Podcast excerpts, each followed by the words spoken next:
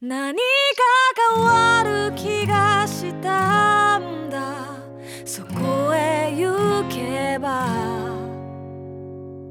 青い空が見える今じゃなきゃダメなんだ僕は行くよ手のひら握りしめて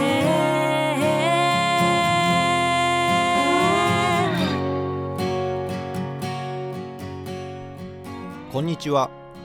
実体験のみで構成される旅番組旅のなる木の時間がやってまいりました今夜皆さんと一緒に旅をさせていただくのはナビゲーターの菅井清人ですどうぞよろしくお願いしますこの番組では旅という非日常が日常に及ぼす影響について考え人生という旅を楽しむヒントを模索していきたいと思っています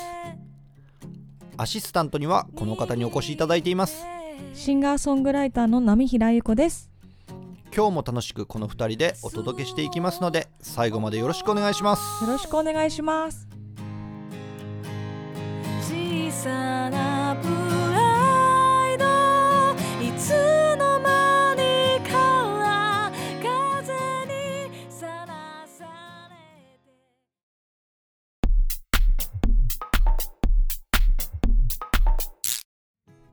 いやー釣ったなー釣りましたね。いやー今回も釣っちゃったなーすごい浸っている。ブリブリ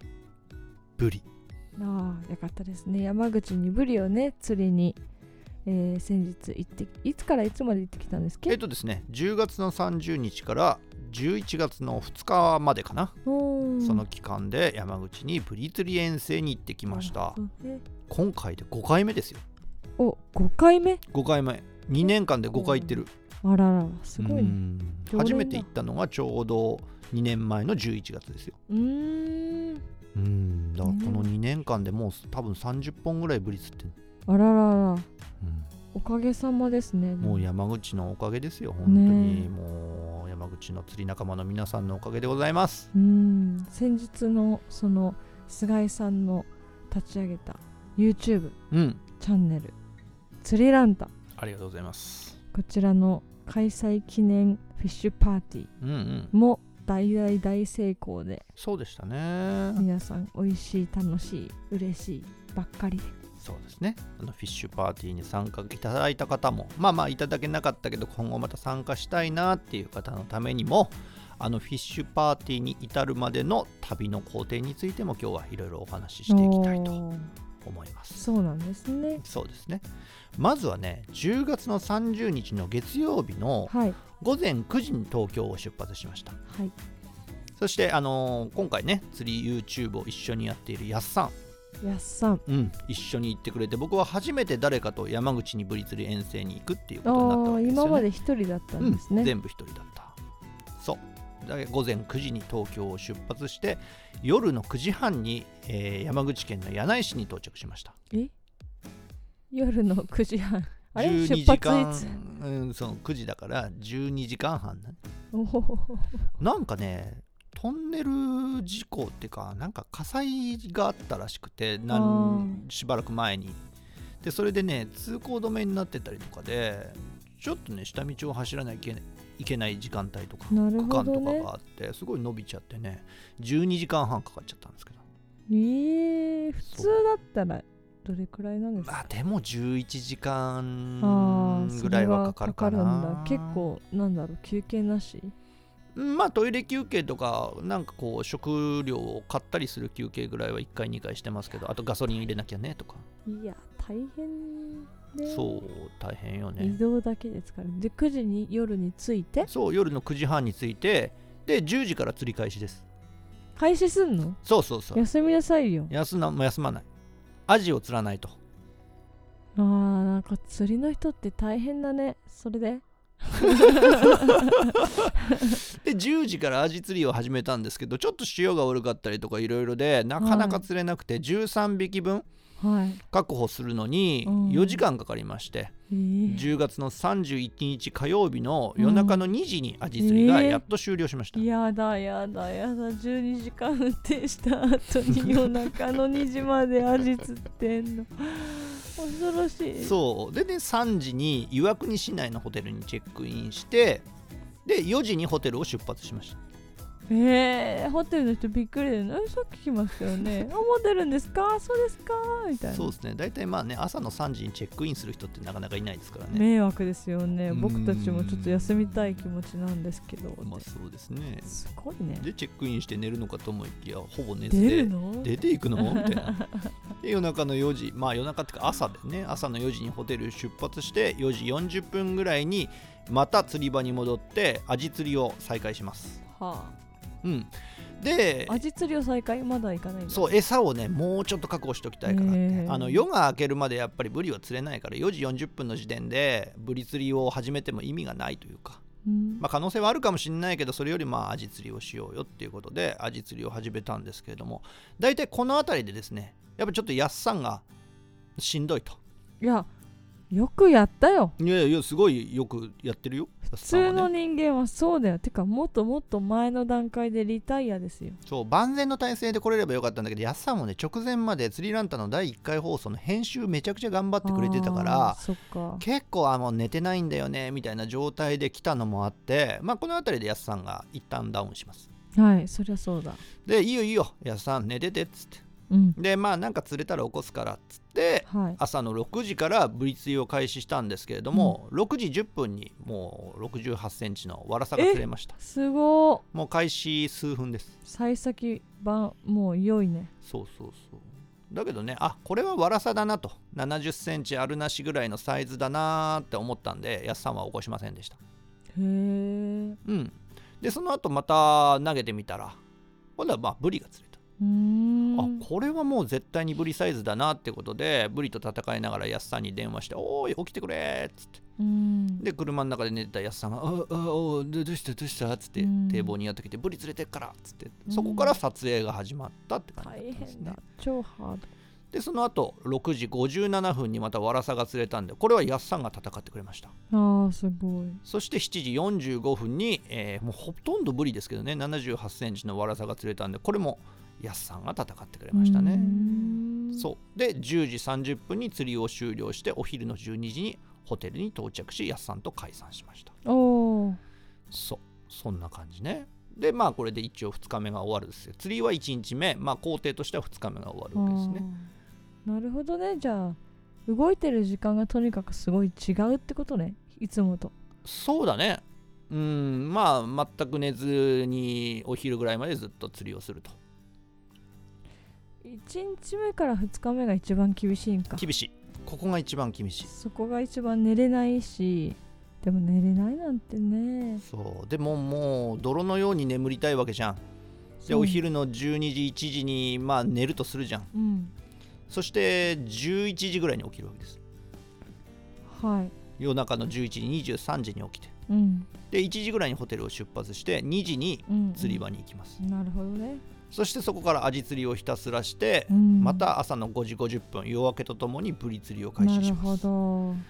ただね11月の1日はねあんまり釣れなくて僕たちなんかね堤防の半分より僕たち側と向こう側で釣果がパックリ分かれちゃっへて、え場所なんですねだと思いますであちら側はね、えー釣り人4人で15本あげてましたねえー、すごいでその日は僕たちは7時38分に8 3センチのブリが1本だけ上がりましたまあでもいいいんですよブリが上がればねうんうんで11時半に、えー10時半に釣りを終了して12時にホテルに到着し解散するという流れですよね、はい、なるほどね過酷でしょうん、なんか1日目2日目の流れがなければまあいけるかそなっとから気合い入れていつもと全然違う生活にスイッチオンみたいな感じにするのが多分そうですね体にもいいし、で意外とね最終日の11月の2日釣りの最終日はい11月の2日もなかなかハードで朝の3時半にそうよホテねルを出発して4時15分にアジ釣りを開始しますうんで5時50分からブリ釣りを始めてうん7時4分にブリ、7えー8時4分にまたブリ8時38分にブリということで3匹釣れましたねまあサイズ違いあるけど1日目がでも結構釣れたんだそうだね1日目4匹2日目1匹3日目3匹なるほどね合計8匹釣れましたね、そうかただこの日はね夜みんなで山口のね釣りメンバーとかとね友達とかとみんなで飲みに行こうっていえう打ち上げがあったんで打ち上げがある都合じゃあもうずっと夕方まで釣りしてよとえなんでなんでなんでそうな るの打ち上げがある都合一回休もうじゃないのずっと釣りしてよとなんでそうなったのでしかもなんか夕方ぐらいにあの前にね川通り餅はい亀屋の会特別会やったでしょ、はいあの川通り餅の三宅くんが来てくれたわざわざね遊びに来てくれたうのわーそうなんだ堤防まで子供を連れて遊びに来てくれわーすごいてでまあ今回もブリ1本と川通り餅5箱を交換してこ う無事トレードが終了してっていう感じですねあ そうなんだそうそうそうそれでまあ5時にちょうど三宅くんと落ち合って別れたあたりでもう後片付け農館うーんでう7時半から打ち上げをしてまあまあパーッと飲んでーんで倒れるように休みましたとああなるほどねはいはいで最終日11月の3日は移動日ですよねうん朝の9時にホテルを出発して、うん夕方の4時に僕の滋賀県の実家に行きますはいで僕の両親は11月が両方とも誕生日なんですね父親も母親もうんなので、えー両親のためにブリをさばくっていうのをね、うんうんこう3年連続でやってるので、おーうんえーブリをさばいてうんで5時半に滋賀県をもう一度出発してうん11時に夜の11時に安さんの家に到着しお11ー時45分に僕は帰宅しましたなとるほどからの次の日がフィッシュパああーテーィーともうそこのスケジューリングもねちょっと体ボロボロにする感じだもんね、そうでも翌日すぐにフィッシュパーティー、うんこれが鮮度のことを考えれば重要ですよね、なるもうほ3ど日も4日も休憩されたら困らない寝かせるとかいう手はないんですかブリはまあありますねえまあでももうすでに寝かしてあるやつだからあうーんどう考えればいいのかなんかあの続けられないじゃないですか あんまり無茶すると体力的にねだからそうなんまだあ次回からは考えた方がいいかななんて思いますけどスケジュールのことは僕はねでもね単純に楽しかったなんでかっていうとずーっと話し相手がいるじゃんんやっさんっていう話し相手がいるあでしょ今回の遠征そがうねいつも僕は一人だったから、はいはいはい移動中とか本当に寂しかったの、そうですよねそう YouTube10 時間見るとかそういう感じだったからそうだからねうんやっさんとずっと喋りながら行けるっていうことで僕は全然大丈夫だったんですけれどもまあちょっとやっぱやっさんは直前までずっと編集やら無茶してたところもあったんでねやっぱだいぶ疲れたみたいですけど、うんもうまあまあ復帰してはい元気にまた編集やら頑張ってくれてますあけどね。ーまた楽しみですねその作品がねそうでもね今回、あのー撮った作品はもちろんオンエアするんですけどその中で注目していただきたいのがね、もちろん僕もブリを釣って楽しかったんですよはいだけどやっさんがどんどん大きさを更新していくのが楽しくておーすごいそうやっさんは今まで4 0センチか5 0センチぐらいの青物が最大だったわけよなのにこう1日目に6 8センチを釣っておーだいで、ぶ違うねその後に7 8センチを釣ってで3日目になんとか8 6センチのブリを釣り上げるってすごい重さとか全然違いますもんねきそうっとねで今回のブリの中で一番クオリティの高い重いどっぷりとした脂の乗ったブリを釣ってくれたのがヤスさんだおーすごすぎそるうだからフィッシュパーティーでもヤスさんが釣ったブリを皆さんで食べましょうということであおーの脂のよく乗ったブリを皆さんと一緒にいただきましたという流れいいだっですねすごすぎる、た、ねあとなんかやっさんすごいの釣ってましたよねあそうそうそうあのね僕夜忙しいんですよあのアジを釣らなきゃいけないでしょ、あその山口遠征中ねそう餌となるアジを釣るっていうのに必死なわけですよそれを釣らない限りブリが釣れないわけですから、はいなので必死になってアジ釣りをしてるから夜の釣りっていうのができないんですよあーだから1回でいいから夜の釣りっていうので何が釣れるのか知りたいなーって思ってたんですよでも今回やっさんがいるからやっさんなんかこうぶっこみ釣りとかうん例えばねなんかこう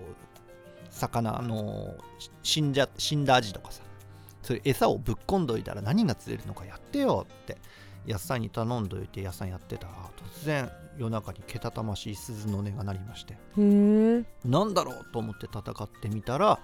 まさかのハモがへえすそうなんですよごいメーターオーバーのハモおおーそうなんですよすごい大きいのがあのハモってじゃあすごい動くってことですか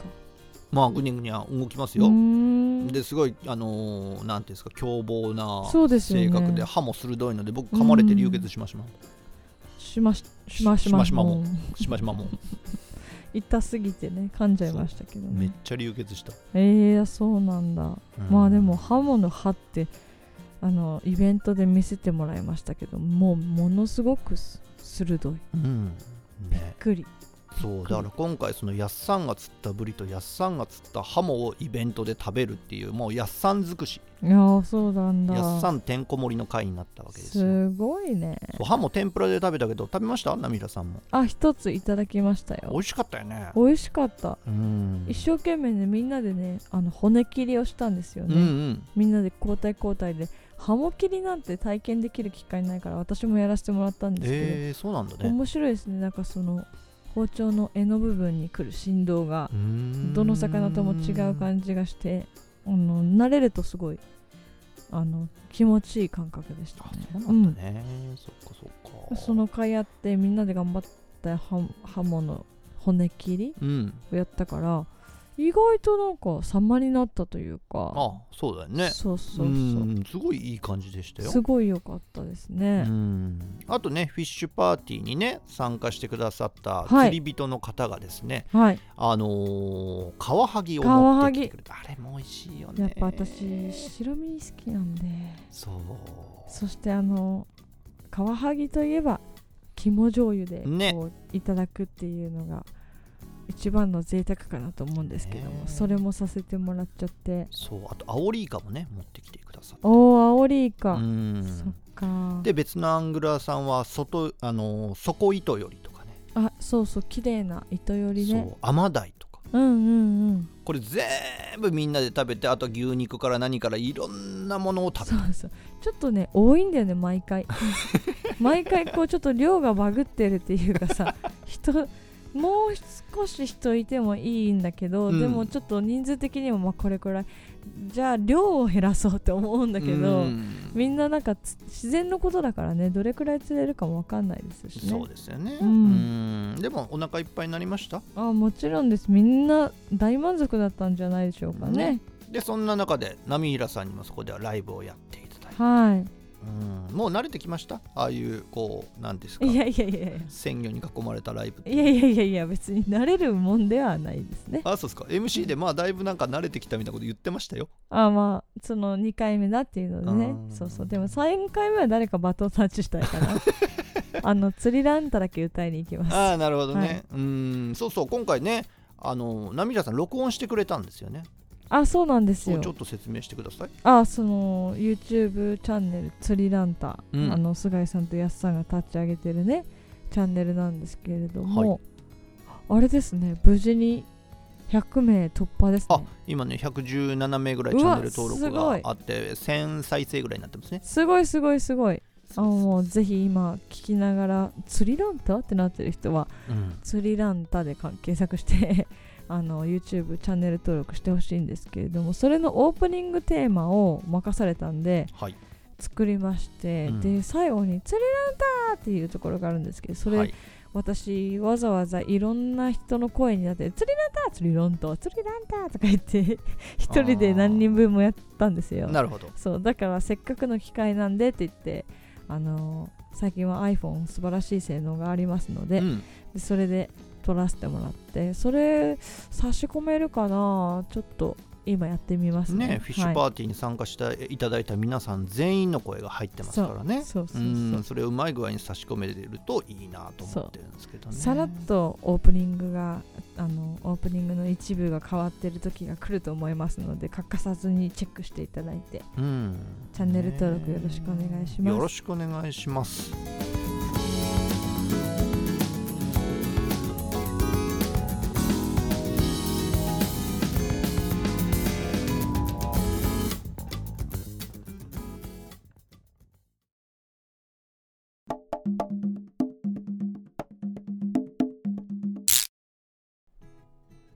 今回ね、はい楽しかったのが、うん、山口でいつもね一緒に釣りをする方々がいるんですよ。はいそうですよねそうでその方々をうんそもそも紹介してくれたのは加藤さんって人なんですよね。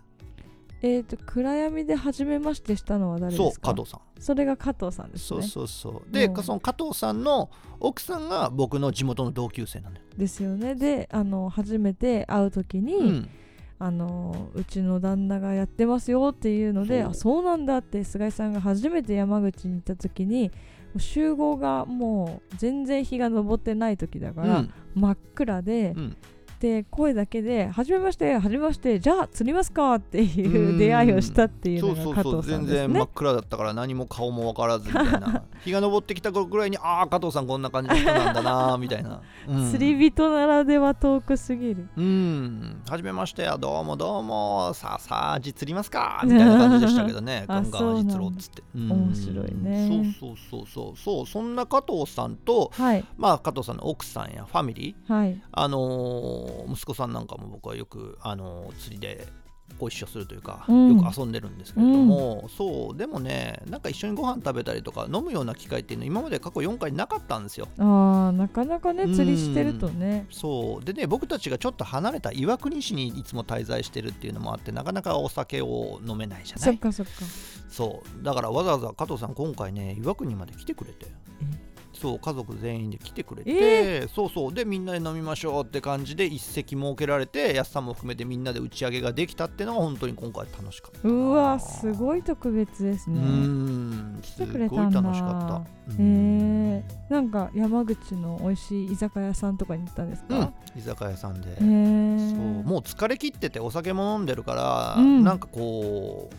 何をどう味わったかとかそんなに覚えてないんだ けど、まあ、その場の環境がとにかく楽しくあてうれ楽しくてみ嬉たしいいな。からねそんな来てくれてねそうそんな場をって大事に思ってくれてうね、ん、でみんなに会えたそしてみんなと一緒にこうやってご飯が食べられてお酒が飲めたっていうのも嬉しかったし、でそこに至るまでの間に僕たちは必要なこう撮影もできてるし、はいでフィッシュパーティー用の魚とかお世話になってる人に送るための魚とかも全部釣れてるじゃないですかうんじだゃあから全てが完璧だっあーたなんるでほどね達成感とともにそ大好きな方々と飲めたっていうそうなんですよすごい嬉しかったなまあちょっとこの場を借りてですけれどもいつも山口でお世話になってる加藤さんやその他のもう一緒にいつも釣りをやってくれるアングラーの皆様ありがとうございますで今回ねフィッシュパーティー用にブリ1.5匹分ぐらい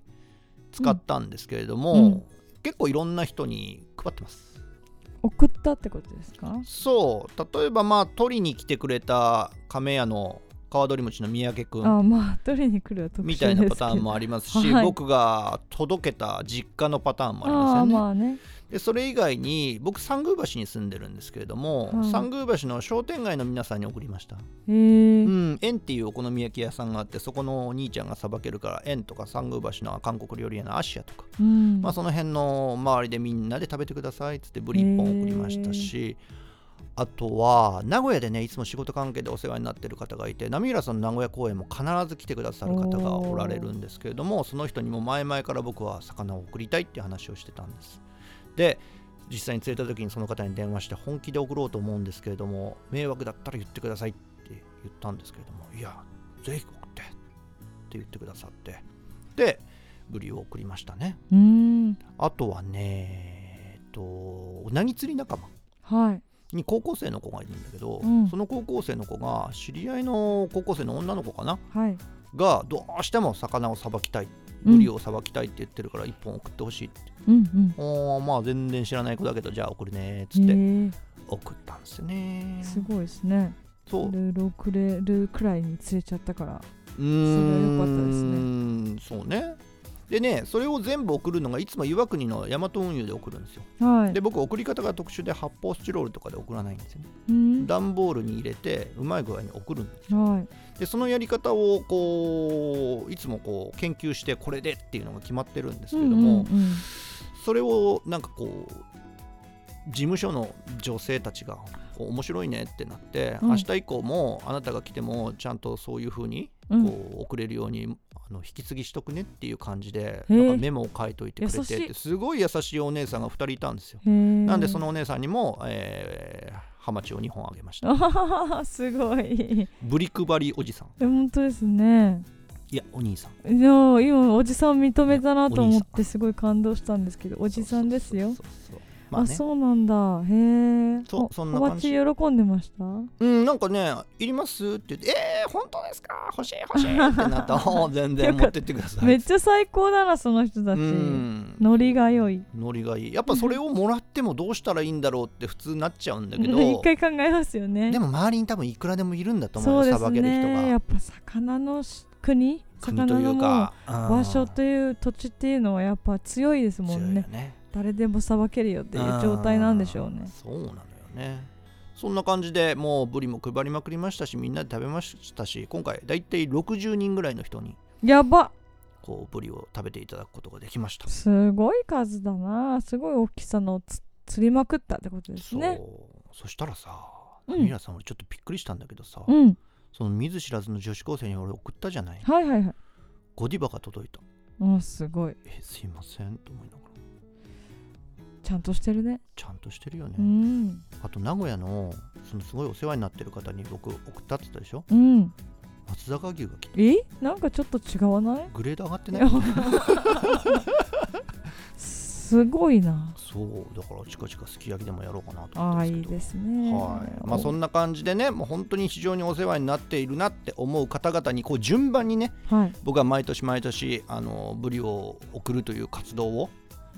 続けていきたいなと、活動はい、この活動動を続けていきたいなと、はい、心を新たにしたそんな旅でした。なるほどじゃあ私から一言はい、スケジュール管理か頑張りましょうあー無茶しないっていう無パター茶ンしね。ないフィッシュパーティーの時なかなかご機嫌だったんで そうですか。はいそうですあかの。何人かもおっしゃってましたよなので、はあ、い、そうですかそ。この調節はよろしくお願あいそいうでたすかしますはいはい。というわけで菅井さんの山口ぶり遠征の物語でございました皆さんありがとうございました。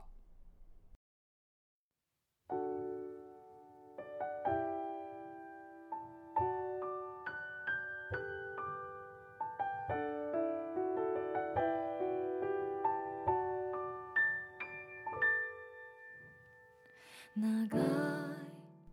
充実したぶり釣り遠征ではいよかったですねありがとうございます。また来年もみたいな感じで期待しながらうん。楽しかったなっていうのとあと YouTube の釣りランタンはい。の自作を楽しみに皆さん待ちましょうはい。はいというわけで、えー次回はあの私がですねデイズツアーと称しまして宮古島に歌いに行ってきたのでおー行ってきましたね。えーそのレポをあのお届けしたいなと思うんですけれども、私の方の YouTube のチャンネルでもその,、あのね、Vlog みたいなのを今今編集してて多分それの方が先に上がるのでお、はい、そちらもぜひチェックしていただけたらなと思っております、はいそしてそのあの言ってた Days ツアーっていうのがいろいろ始まってまして、えー宮古島から始まって、えー、と代々木ロッチさん11月17日ですねはい。今週の金曜日ですねそうです。対バン形式で歌はい姫たちとやりますよ。歌姫たちとやりますそしてその、えー翌週には22日水曜日が飛騨高山久田屋さんで、はい。えー久しぶりにやりますそして、えー10その翌日、えー名古屋ミスターケニーズさんでたくまくんとデュオで、えーお届けしますそして27日はブルーノートプレイスうん恵比寿ですね、えーやったりとか、えーそして11月30日はミュージックさんとのツーマンイベントで、えー六本木アークヒルズで行いますうんといろいろなところでやりますのでぜひチェックしていただいて詳しくは波平彦のホームページに載っているので、えー皆様のお越しをお待ちしておりますさてそろそろエンディングが近づいてきました今週のエンディング曲は、らえー今週の18日にはい。リリースシングルリリースします、えー、波平彦アルバム「Days」から道をお届けして終わりたいと思いますそれではまた来週お会いしましょうさよならさよなら。狭い道も広い道も背筋を正して進みますできないこともあるしわからないことだらけだけど不安な夜も幸せな夜もどちらも受け入れる It's a lonely road 風は自由に雲を運んで But I'm not alone あなたが揺らす花に挨拶しながら歩く歩いてく流れた CM に何気なくやられちゃう時もあるの形がないものを探しても当然見つかる